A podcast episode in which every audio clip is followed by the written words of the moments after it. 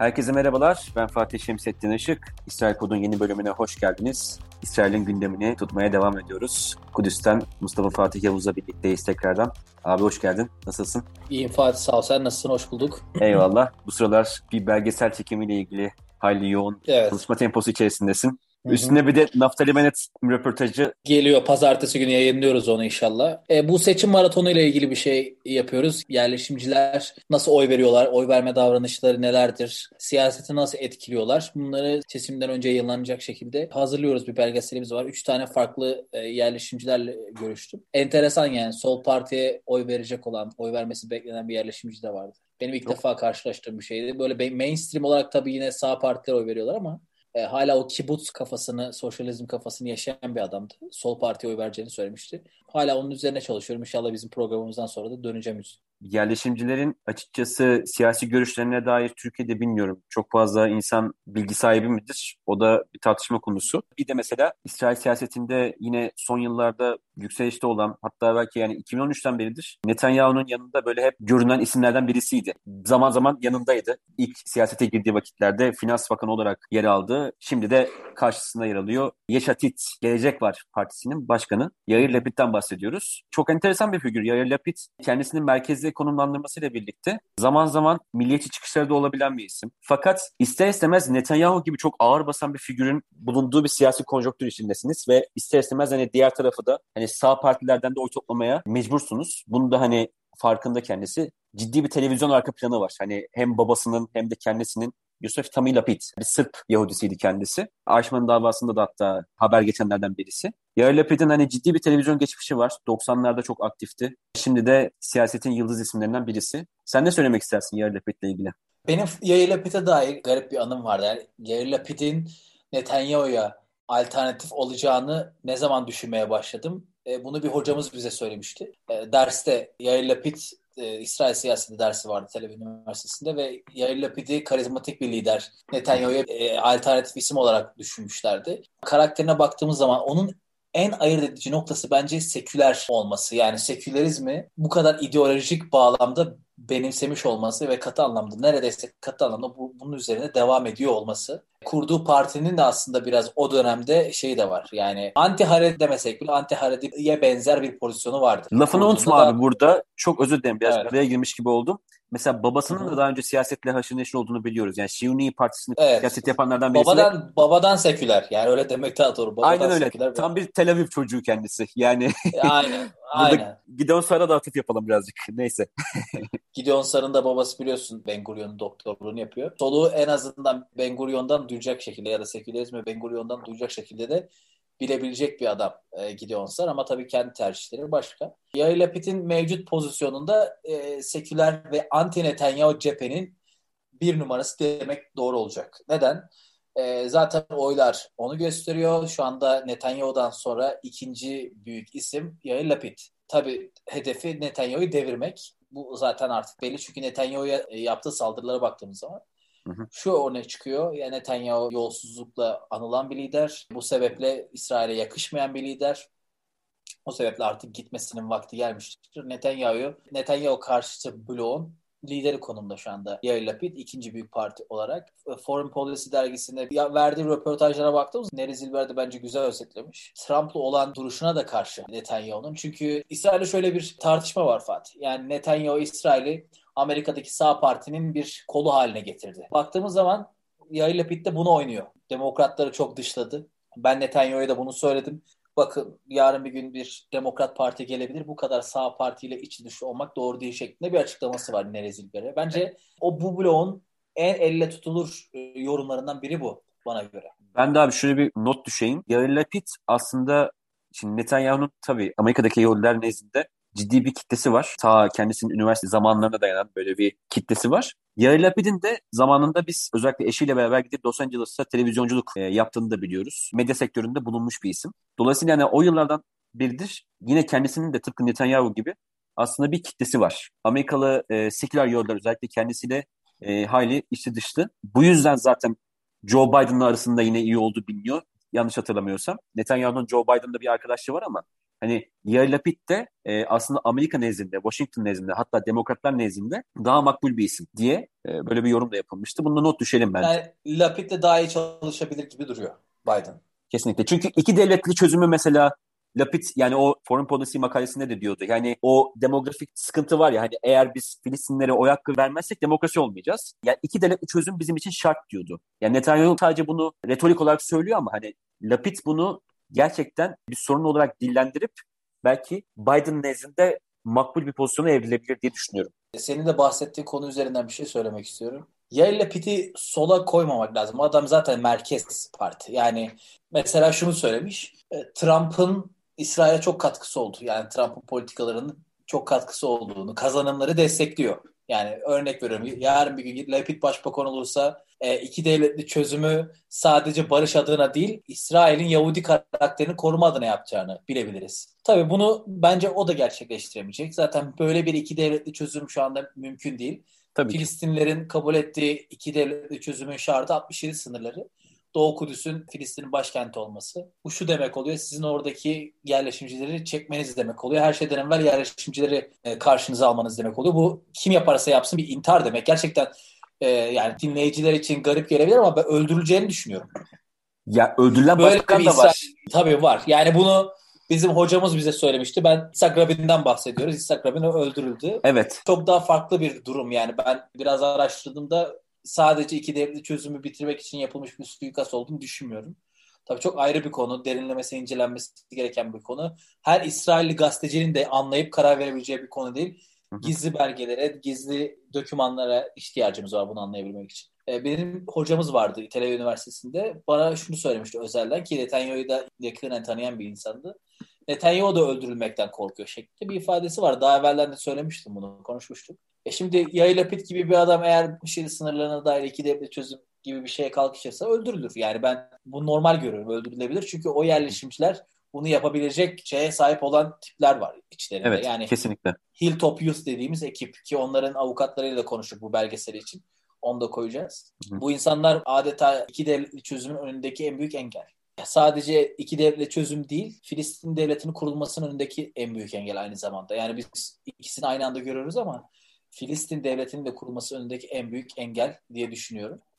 Ee, tekrar Yair Lapid'e dönelim istiyorsan sen şeyleri gösteriyorsun. Ee, evet abi anket... anketleri gösteriyorum. Yani ya şöyle enteresan bir isim. Hani burada bir, ufak bir yorum yapayım. Şimdi Hı-hı. 2019 ya ki ilk seçimlerde Kahol Levan dediğimiz parti ortaya çıktı hani 36-37'leri görmeye başladı anketlerde. Böyle zirvede olduğu vakitlerde aslında işte Lapid'in siyasi bir hamle olarak gerçekten benim ilginç bulduğum bir şey oldu ve kendisi aslında o oy kitlesinin bel kemiğini oluşturmasına rağmen liderliği Gantz'a verdi. Bu gerçekten dikkat çekici bir hamle. Hani televizyon figürü Netanyahu'ya karşı ağzı yanmış bir isim. Siyasi konjonktürü değiştirmek isteyen bir isim. Baskın bir karakter. Fakat Lapid Burada Gantz'a hani yol açtı ve Gantz'ın hani liderliği yürütmesini istedi. Fakat Gantz çok büyük ihanet sergileyerek ona bu konuda ne kadar hatalı davrandığını da gösterdi. Şimdi bakıyoruz bir yıl sonrasında aslında Lapid yine 20'li sandalyeleri hani yaklaşık oy kitlesi var. Hani onu korudu. Yani o mavi beyaz koalisyon hikayesinden kendisini sağ kurtardı diyebiliriz. Ama bir yandan da şimdi bakıyoruz abi sen de görüyorsun. Yani Yaşatit ikinci sırada ama koalisyon kurulması ne kadar mümkün? Yani bunu biraz zorlaması lazım. Yani Sağır'la görüşmek zorunda, Bennett'la görüşmek zorunda, belki yani Lieberman'ı dahil etmek zorunda. Hatta soldan da belki yani dahil etmek gerekeceği. Belki yani Gantz'a bile diyecek yani e, geçmişi unutalım. Şimdi bu... oraya gelmek istiyorum. Buyur abi. Onu gelmek istiyorum. Gantz'la koalisyon kurmaya kapıyı kapatmış biri değil Yair Lapid. Evet. Yani e, yani bunu sırf Netanyahu'yu devirmek için tekrardan yapacaktır. Gel beraber sayalım. Evet. Şimdi sen oradan ekle. Yaşatit'e 19 verdik. Muhtemel evet. kiminle e, şey yapabilir? Gideon Sarı kenara koyalım bence şimdilik. Çünkü bilmiyorum. Yair Lapid'in temel ortaklara baktığımız zaman Gideon Sar bu isimlerle anlaşabilir mi? Bu büyük bir soru işareti. Kesinlikle. Yemine yapabilir mi? Ben bunu Naftali kendisine sordum. Solun sizi destekleyip Netanyahu'yu devirmek gibi bir ihtimal var mı? Şeklinde bir şey sordu. Böyle raporlar çıkmıştı. Yani sol e, koalisyon bir araya gelecek e, Naftali Bennett'i destekleyecekler. Naftali Bennett de Netanyahu'yu devirecek. Böylelikle sol yani anti Netanyahu blok Bennett'in de desteğiyle Netanyahu devirmiş olacak. Hı hı. E, buna çok ciddi hayır demedi. Ama evet de demedi. Sadece şunu söyledi. Bizim amacımız Netanyahu'yu devirmek değil, Netanyahu'nun yerini değiştirmek. Yani Netanyahu'nun yerini almak şeklinde bir ifadesi vardı. E, tabii nasıl bir e, konum alacaklar böyle bir ihtimal olursa bilemiyoruz. Joint liste gelelim, yani Arap listesine gelelim. Bence e, beraber konuşmuştuk. Arap listesi partisinden bir milletvekili. Benny Gantz'tan ağzı yandı bu isimler. Yani Kesinlikle. Daha evvel daha evvelden desteklediler. Yaşatıt için böyle bir şey yaparlar mı? Bence büyük bir soru işareti. Burada da yine bilmediğimiz bir şey var. O yüzden ben, benim görüşüm geçmek yönünde. Senin görüşün ne? Sence Arap partileri... Şöyle ya Arap partileri velev ki mesela hakikaten Netanyahu'nun ciddi anlamda devrileceğini bir hani net bir şey görsünler. Gantz'tan daha garanti çözüm görseler bile bence Yaşatit böyle bir işe girişmez. Yani Yaşatit'in Dürzilerle arası iyi. Hani Dürzilerden oy topluyor. Fakat e, de, doğrudan joint liste yani hele bir de onay alırlarsa zaten baştan Liberman baştan buna hayır der. Ondan sonra yani Yamina zaten hayır der. Joint listen onay almış bir Yaşatit liderliğindeki koalisyon bence imkansız yani kurulması. Hani böyle evet, ben işte, yakar top gibi yani. Hani joint liste dahil ettiğim vakit bütün oyun bozulur. Yani İsrail'in ortadaki Orta Doğu'daki konumu gibi. Nereye koyarsan koy o bulunduğu e, koalisyon şey oluyor. illegal oluyor. Arapların Aynen öyle. Aynen Böyle öyle. bir şey var. E, o zaman Şas'a geçelim. Şas'a zaten Netanyahu'ya artık şey biat etmiş ki durumda. Sekülerliğiyle hani ön plana çıkmış bir yaşatıcı bence Şas bilmiyorum. Çok şey yapar mı? Hani... Tabii ki, tabii ki de. Yani bence out of context yani şu anda. Kesinlikle. İsrail Beyton'u bence de yine soru işareti. Bu anca Yeşetit öyle bir konuma gelir ki sadece İsrail Beyton'un desteğine ihtiyacı vardır ve Netanyahu düşer. O zaman bunu konuşabiliriz diye düşünüyorum. Bence UTC'ye de direkt geçelim. Bir, Birleşik Tevrat Yahudiliğinde direkt geçmek lazım bu Netanyahu koalisyonu. Hı hı. Labour bence okey. Labour'ı ekleyebiliriz. 6 parti ne yaptı? 25 İşçi Partisi'yle beraber 25 yaptı. sandalye yaptı evet. İşte şunu da dinleyenlere anlatmak lazım. 61 sandalye ihtiyacı var. Bir liderin başbakan olabilmesi için. Kahalovan bence Kahalovan'la yapılabilir tabii ki de. Zaten buna kapıyı kapatmadı. 30 sandalye yaptı. Dinden Siyonizler zaten Netanyahu'nun bloğu. Meretz koymuş olduk. 30 33,5'ta kalıyorlar. Yani gördüğümüz gibi bu ismin Netanyahu'yu kendi bloğuyla devirme şansı yok. Mümkün değil. Yani o yüzden Yair Lapid Başbakanlığı göremeyeceğiz. Hazır sen bunu açmışken Likud'a da bakalım. Bu ne zamanın şeyi? Bu abi bütün anketleri derleyen, ortalama alan bak. Haretinde güzel bir şey olmuş bu arada gerçekten. Likud'dan bakalım. Yani Netanyahu'nun ihtimali çok daha fazla. Şu ihtimalle kenara koyalım. Yair Lapid Netanyahu'yu devirmek istiyor. Netanyahu karşıtı bloğun üyesi ve Gantz diye bir örneği var. Yani Netanyahu'yu devireceğim devireceğim diye iki seçim gidip üçüncü seçimden sonra Netanyahu ile aynı yatağa giren bir insanın hı hı. tuzağına düşmeyecektir diye düşünüyorum. O sebeple Likud, Yeşatit, e, Ulusal Birlik Hükümeti biraz uzak duruyor.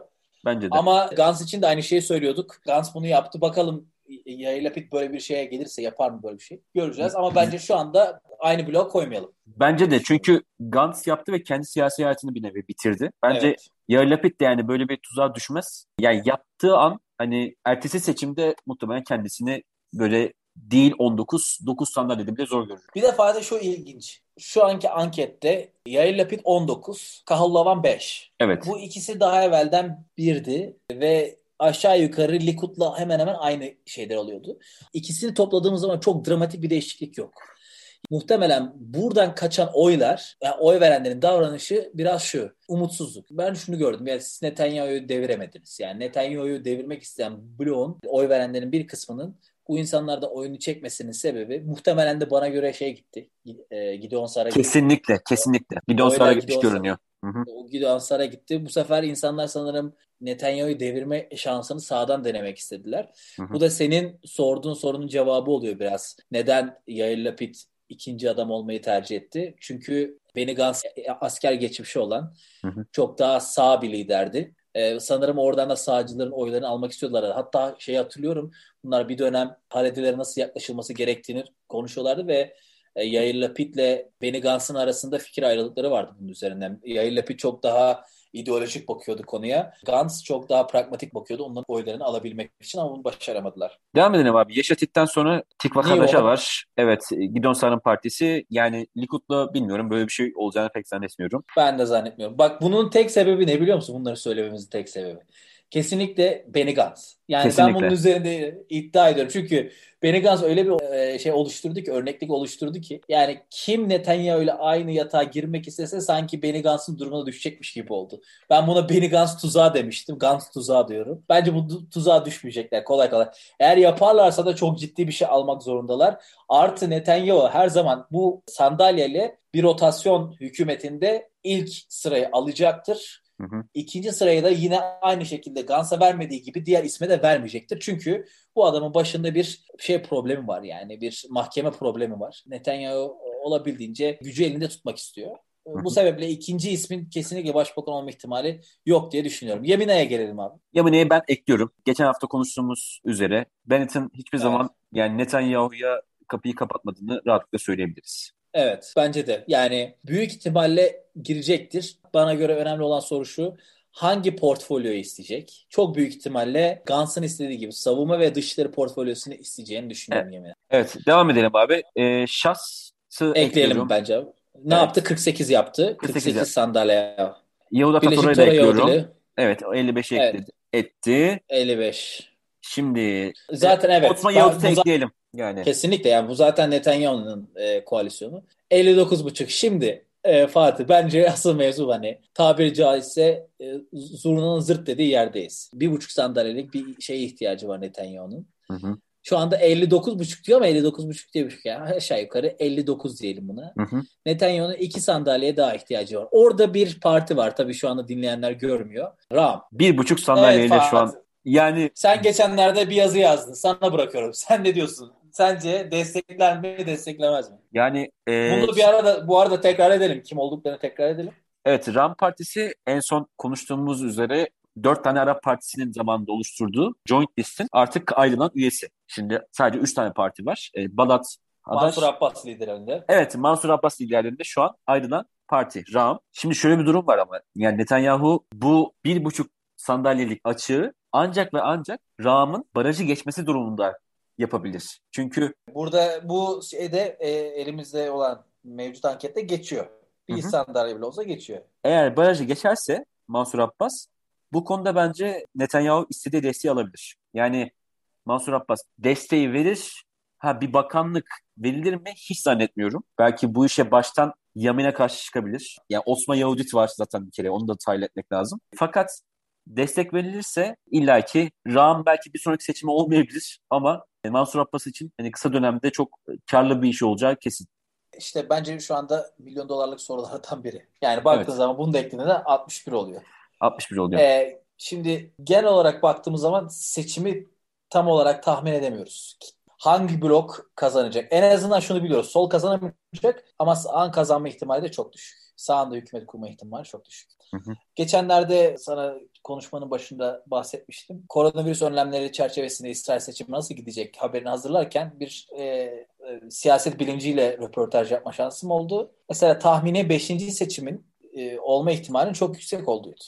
Yani 5. seçim olma ihtimali çok yüksek demişti. Şu anki rakamlar baktığım zaman e, bir çözümsüzlüğü gösteriyor. İkinci seçimden sonra yaşamıştık bunu. Üçüncü seçimden sonra da yaşamıştık. Tabii orada Gantz'ın bir tercihi olmuş. Şimdi aynı şeyi yaşarsak bir Gantz yok. Yani o riski alıp siyasi intiharını göze alacak bir isim yok burada. Evet. Yani mesela şöyle bir şey olsa Yair Lapid bunu yapmak istese bir hükümet kurulur diyebiliyoruz. Bana beşinci seçimi düşündürtüyor açıkçası. Yani düşünmeden edemiyorum daha doğrusu. Beşinci seçim eyvallah ama ben bir yandan da şunu düşünüyorum. Mansur Abbas'ın liderliğindeki Brahm'ın barajı geçememe ihtimaline karşı Netanyahu belki diğer partilere yönelik hani bizdeki meşhur o güneş motor olayındaki gibi başka partilerden hani bir şekilde bakanlık karşılığında adam devşirebilir mi? Bunu da düşünmüyor değilim. Yani Netanyahu bunu yapmayacak bir isim değil. Arap Partisi'ne bile hani bunu yapabilmişse diğer Yahudi milletvekillerinde niye yapamasın? Bunu düşünmüyor değilim. Kim kim olabilir? Mesela Gideon Sar'ın partisinden böyle bir şey yapması mümkün mü? Zaten Likud'un içerisinden çıkmış adamlar. Yair Lapid'in ekibinden belki Gantz'ın partisinden olabilir. Yani Gantz'ın partisinden olabilir ama ben Gidon Sar'ın da partisinden olabileceği ihtimali veriyorum. Neden biliyor musun? Çünkü hangi milletvekiliydi tam hatırlamıyorum. Yakın zamanda Gidon Sar'ın seçim kampanyasını çok iyi yürütmediğine dair eleştiriler gördüm. Tekvak Adaşı'nın ilk kurulduğu vakitlerdeki o momentumundan memnun kaldıktan sonra düşüşe geçmesinden rahatsız olan tipler. Daha böyle alt sırada e, olan tipler. Likud'da bulunmuş. Gidon Sar'a böyle bir bel bağlamış ama Gidon Sar'ın hani kampanyasından memnun olmayıp seçimde mut, alacağı belki muhtemel bir düşük oyla beraber Likud'a tekrar dönmeyi hedefleyen isimler olabilir. Küçük de olsa bir ihtimal mevcut diye düşünüyorum. Eyvallah defectionlar yani geçişler olabilir diyorsun. Bir sandalyelik iki sandalyelik durumda Netanyahu'yu tekrardan yeniden ofise götürür diyebiliyorsun. Ben evet yani e, olabilir. Olabilir, olabilir. Hı hı. Yani beşinci seçim de ihtimal dahilinde, bu bahsettiğin de ihtimal dahilinde. E, benim gördüğüm analistler de şu olacak, bu olacak diyemiyorlar. Yani siyaset bilimciler de diyemiyor. Ama her şeyin sonunda yine bir istikrarsızlık görüyorum. Ya da İsrail artık erken seçimlerin ülkesi. Evet. Bir istikrarsızlık olacaktır tekrardan. E, Netanyahu'nun şöyle bir ifadesini hatırlıyorum. Şeye kadar, sonsuza kadar seçimlerle devam edebiliriz. Ben de geçici başbakan olarak devam edebilirim. şeklinde bir ifade olduğunu hatırlıyorum. Yani Netanyahu baktığımızda iki senedir bir e, düzgün bir hükümet yok ve Netanyahu iki senedir başbakan. Kimse bunu tahmin edemezdi. Kimse böyle bir şey beklemezdi. Kimse. E, bu sebeple ya benim beşinci seçiminden kastım bu. Kimse dört seçimi beklemiyordu. Beşinci olduğu zaman da şaşırmamalıyız. eyvallah. אנחנו מדברים עם מצרים, מדברים עם קפריסין, מדברים עם יוון, עכשיו מדברים עם כל מדינות, אפילו טורקיה. קורה. זה דבר טוב. דבר טוב. Evet abi önemli meselelerden birisi de hafta içi İsrail ile Türkiye arasında doğrudan Netanyahu'nun ağzından duyduğumuz üzere İsrail ile Türkiye arasında görüşmelerin başladığıydı. Bunu doğrudan hı hı. Netanyahu söyledi ama kayıtta da hani duymuşsundur. Böyle hafif alaycı bir tavırla söylüyor. Yani işte Yunanistan'da da konuşuyoruz, Türkiye'de de konuşuyoruz falan diyor böyle. Bu iyi bir şey, bu iyi bir şey diyor. evet, bu iyi bir şey diyor. Yani açıkçası 2016'da bu Mavi Marmara olayı sonrası işte nihayet ilişkiler onarılmaya başlandığı vakit bu zamandan biridir hep böyle ikincil işte özellikle mesela Yuval Steinitz çok aktifti. Hani enerji hususunda işte Berat Albayrak da o zaman çok şeydi. Hani görüşmüştü etmişti. Fakat ilk defa Netanyahu'nun ağzından duydum. Sen nasıl görüyorsun abi? Doğu Akdeniz denkleminde İsrail'in Türkiye ile böyle bir yakınlaşması tabii birazcık seçimlere de bağlı. Seçimler sonrası belki bu tablo değişebilir. Ne dersin? Birkaç faktör var. Birincisi Biden hükümeti. Bir demokrat lider. Sonuçta Türkiye'de bir NATO ülkesi. İsrail'de Amerika'nın Orta Doğu'daki en önemli müttefiki stratejik ortağı. Bu sefer Biden muhtemelen e, bir jest olarak her iki ülkede normalleşmeye gidebilir. Yani en azından büyükelçiler tekrardan atanabilir. Şimdi bunu nereden artık anlıyoruz? Yavaş yavaş bir şeyler ısıtılıyordu zaten medyada benim gördüğüm. Netanyahu da bunu açıkladı geçtiğimiz günlerde. Bir de nerede açıkladığını da önemli olduğunu söylemek istiyorum. Batyam'da. Evet. Türkiye'den göçmüş Yahudilerin en çok yaşadığı yer. Çok önemli bir en yer. En çok yaşadığı Gerçekten. yer olarak bilinen bir bölge. Burada yaptı bunu. Çok kısa değini Türkiye ile de görüşürüz. Daha sonradan gülerek bu iyi bir şey dedi. Evet belli ki başbakanlık düzeyinden bir açıklama var. Tabii Türkiye'den bir şey gelmedi benim gördüğüm bir açıklama gelmedi. O sebeple hani Netanyahu sadece Netanyahu'nun ifadesine bakarak bir görüşme olduğunu biliyoruz. Bu bence seçimden sonra senin de dediğin gibi daha netleşebilir. Ben öyle düşünüyorum. Çünkü bazı yorumlar da var. Yani Amerika'dan gelecek adımların da İsrail'deki seçimleri beklediğine dair. Hı hı. Çünkü şunu yapmak istemiyorlar anladığım kadarıyla. Netanyahu'ya bir oy getirecek yahut Netanyahu desteği olacak şekilde görülsün istemiyor bazı politikaların. Evet. Gördüğümüz o. Seçimden sonra çok daha hızlı diyebileceğimiz hamleler göreceğiz diye düşünüyorum. Hem Türkiye tarafından da olabilir bu. Amerika tarafından da olabilir. E, şimdilik bence durum bu. Peki sen bir soru daha sorayım. Yair Lepet'i konuştuk bugün. Evet. Lepet gibi bir adam başbakan olsa Türkiye-İsrail ilişkileri nasıl olur? Bunu neden sorduğumu şöyle söyleyeceğim. Çünkü neredeyse Türkiye karşı olacak şekilde bir tutumu var. Lapid'i ben şeyden hatırlıyorum. Birkaç sene öncesinde işte 1915 olaylarına yönelik yani bunları da bir soykırım olarak tanıyalım yönünde bir girişim de vardı. Bunu mesela hatırlatmak lazım. Bir de şu var. Ne zaman İsrail ile Türkiye arasında hani ilişkilerin geleceğine dair işte bir 90'lar rüyası var hala. Bu, bu bir kere geçerli. Yani ta ben 2016 ilişkilerin işte 67. yıl dönümü vesilesiyle bir yazı yazmıştım Daily Sabah'ta. Yani güvenlik işbirliği hala açık mı? Bu bir hani tartışma konusu mu diye. E, aslında İsrail'deki güvenlik eliti Türkiye'yi kaybetmek istemiyor. Bunu bir kere hatırlatmak lazım. Çünkü önemli bir NATO müttefiki ve aynı zamanda Orta Doğu'da en güçlü ordusu olan ülkelerden birisi. Bunu da aynı hatırlatmak lazım. Doğu Akdeniz'de özellikle son zamanlarda yaptığı hamlelerden ötürü. Türkiye'nin burada oynadığı aktif rol belli. Güvenlik eliti kaybetmek istemiyordur. Ama Lapid bunu tam tersi bir figür. Yani askerlerin gözüyle bakmayan, Netanyahu da aslında bence bir noktada yine Türkiye ile anlaşılabilir olduğunu düşünüyordur. Çünkü uzun yıllardır yani başbakanlık yapıyor, bir devlet adamı figürünü kendisine geçirmeyi çok seviyor. Hani devlet adamı olmayı kendisi yani medyatik bir figür ama aynı zamanda devlet adamı ilgisini de kendisine göstermek istiyor. Şimdi o anlamda anlaşılabilir budur. Fakat Yair Lapid'in ben bu hususta tam tersi davranacağını düşünüyorum. Türkiye ile ilişkileri belki daha da kötüye götürmek isteyebilir. Amerika'daki aktif Lapid'in başbakan olması Türkiye açısından pek olumlu haber değildir diyebilirim. Abi şöyle bir şey var burada. Solcular barış konuşur, sağcılar barış yapar diye bir ifade var. Neden? Bu aslında teknik de bir şey. Ee, hı hı. Çatışma çözümlemede eğer bir masada oturuyorsanız tabii bu two level game dediğimiz olay ve aynı zamanda aslında three level game diye açabileceğimiz eğer sağcılar barış yaparlarsa ya da sağcılar bir anlaşma yaparlarsa karşılarında bir muhalefet olmayacaktır. Zaten muhalef, barışa muhalif olanlar onlardır. Eğer barışa muhalif olanlarla barış yaparsanız muhalefetiniz olmaz. Tabii Netanyahu burada böyle bir isim değil. Ee, barışa muhalif ya da ilişkilere muhalif biri olduğunu zannetmiyorum ama sorunun ta kendisi. Yani bana göre Türkiye-İsrail ilişkilerindeki sorunun ta kendisi İsrail hükümeti. İsrail hükümetinin aldığı tek taraflı uluslararası hukuka aykırı kararlar. Türkiye burada tepkisini ortaya koyuyor ve uluslararası hukuka gönderme yapıyor. 67 sınırı diyor.